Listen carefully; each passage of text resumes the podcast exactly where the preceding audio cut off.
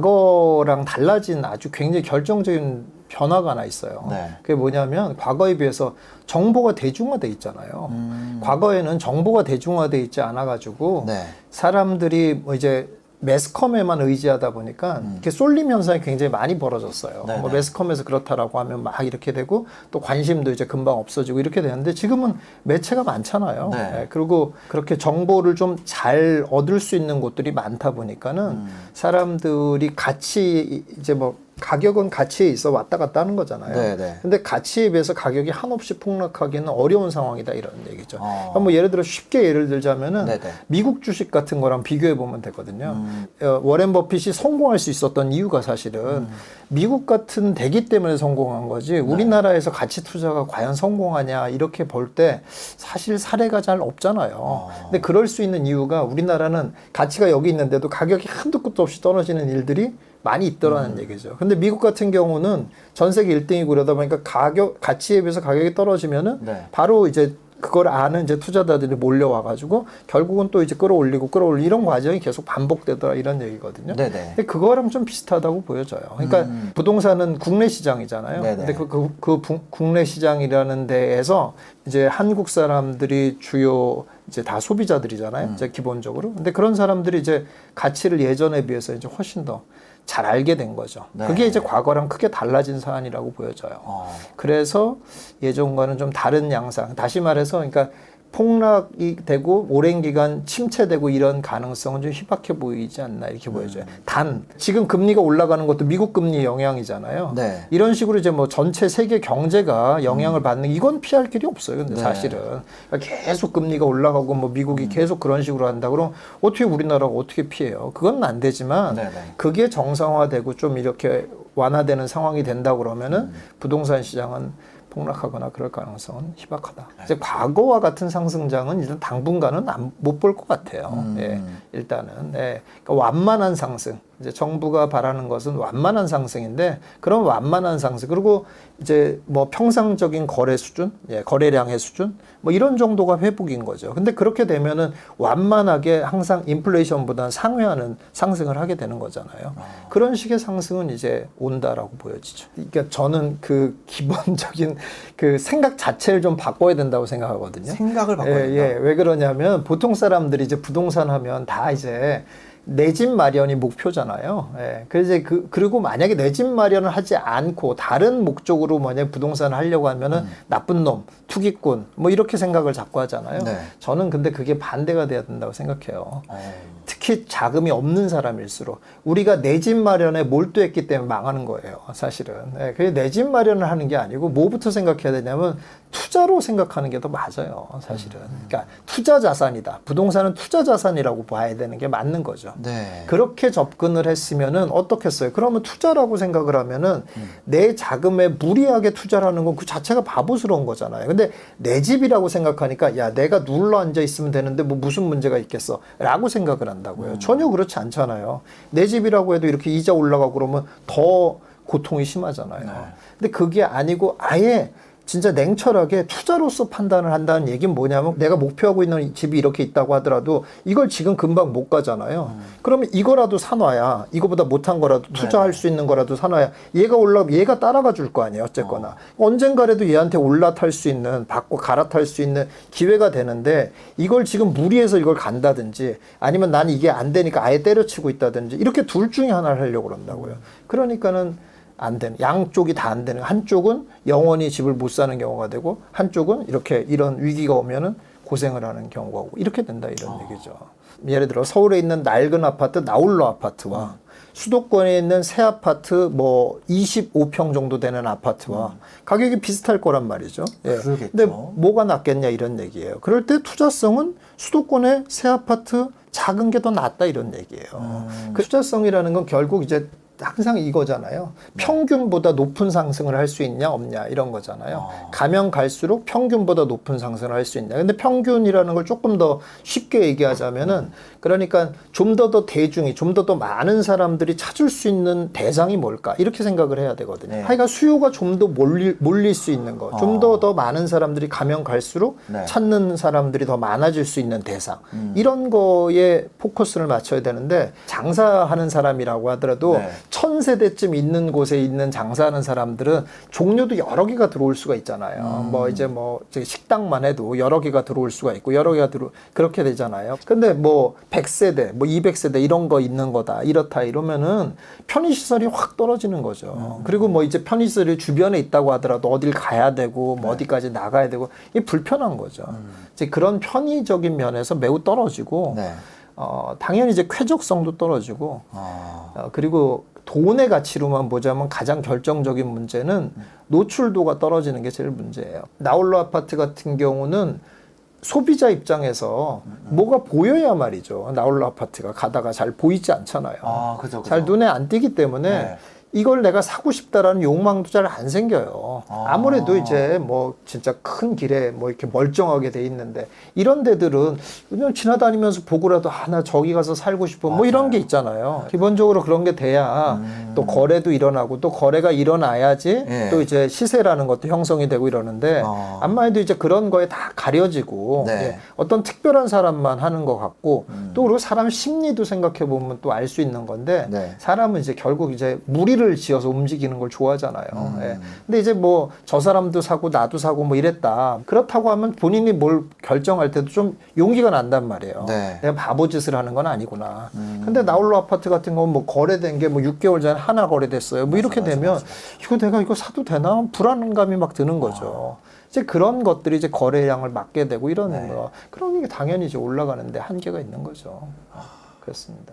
저는 뭐 얘기한 김에 조금 얘기하면은 네, 네. 서울의 미래를 조금 약간 부정적으로 보거든요. 서울이 나쁘다는 뜻이 아니라 네, 네. 왜 약간 부정적으로 보냐면 수도권이 더 좋아서. 장기적으로 봤을 때 서울의 쾌적함보다 더 좋거든요, 훨씬. 예. 서울은 아무리 재개발을 한다고 하더라도 예. 그 한계가 있어요. 그런 쾌적성을 만들어내는 데 있어서 예. 그런 한계가 있기 때문에 조금 수도권 일대 신도시 같은 데들을 좀 더 승산 있게 봐요. 그러니까 투자성은. 네, 더 높게 봐요. 그러니까 이렇게 보면 내가 서울을 한 평균 정도라고 보면 네. 수도권은 평균을 상회할 거다. 물론 수도권이 다 그렇다는 게 아니라 수도권 중에 좀 좋은 데들은 네. 평균을 상회할 거다 이렇게 보여져요. 그리고 아니 그게 이제 왜 그러냐면 또 네. 아까 이제 제일 중요한 포인트로 이제 쾌적성을 얘기를 했잖아요. 맞아요. 쾌적성과 서울에 비해서 이제 싼 가격. 네. 그리고 이제 앞으로의 그런 거에 투자성을 높여주는 건 이제 교통의 발전. 네, 교통이 좀 더 좋아진다든지, 좋아지는 거는 이제 앞으로 계속 벌어질 일이고. 네. 그리고 또 이제 근무 근무가 이제 유연해지는 부분들 이런 부분들이 같이 겹쳐지면 이제 수도권의 가치가 더 높게 이제 인식이 되는 거죠. 예.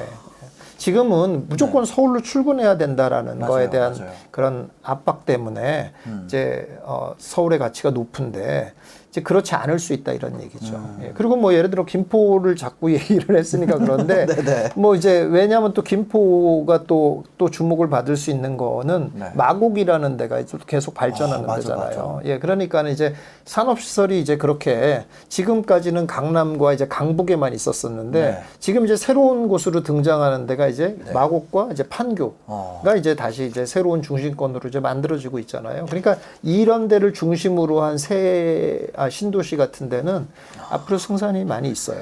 네. 근데 다만 동탄 같은 데는 너무 올랐기 때문에 네. 당연히 이제 조정받는 과정이 있는 거죠. 판교, 분당 뭐 그리고 이제 그 라인 따라 가지고 뭐 광교 예. 이런 데들은 많이 올랐어요. 네네. 수원 네. 이런 데들은 많이 올랐는데 그래도 조금 비교적 덜 오른 데를 얘기하자 그러면은 뭐 이제 동백이라든지 뭐 그런 데들이라든지 이런 데 예, 기흥도 그렇죠. 예, 맞아요. 예. 예, 그런 데들은 좀 아직은 좀 주목을 덜 받았거든요. 예.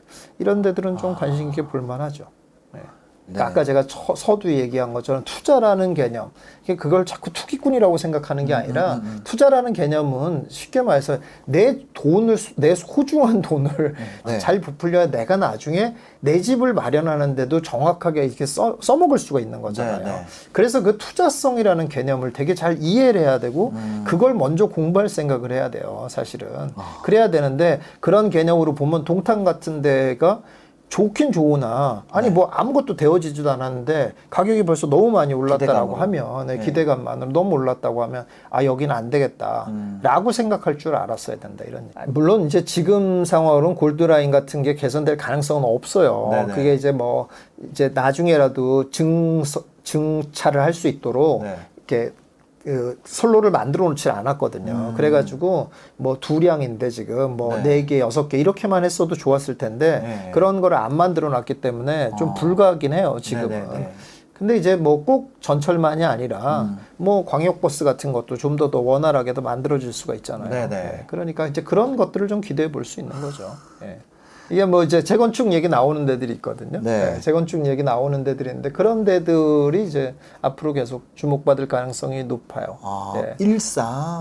근데 이제 분당은 뭐 이미 뭐 한번 올랐고 뭐 성장성에 비한다면 저평가라고 할 수 있을 것 같아요. 앞으로 그리고 미래를 본다면. 그리고 특히 윤 정부 내내 주목받을 가능성이 높아요. 분당이요? 분당과 일산이.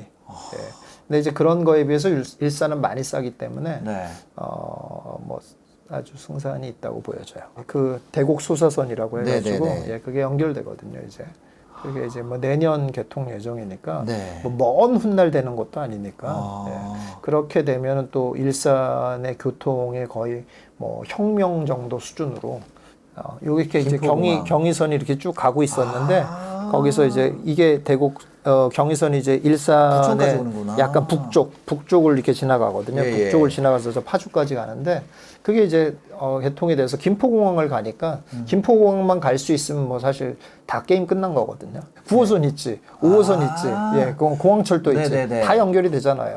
이제 9호선 타면 뭐 강남까지도 가는 거니까 생각보다 이제 지금 뭐 시장이 조금 안 좋으니까 별로 이제 영향을 안 미치고는 있는데. 그러니까 이제 제가 말씀드린 것처럼 이런 거를 좀 이제 그러니까 자꾸 내 집 마련의 개념으로 생각을 하지 말고 이제 이렇게 성장성 있는 거에 일단은 내 돈을 하여간 까지지 않도록 해야 되겠다. 이런 생각을 먼저 해야 돼요. 지금 시점으로 꼭 굳이 이렇게 당연히 이제 지금 시점이 중요하니까요.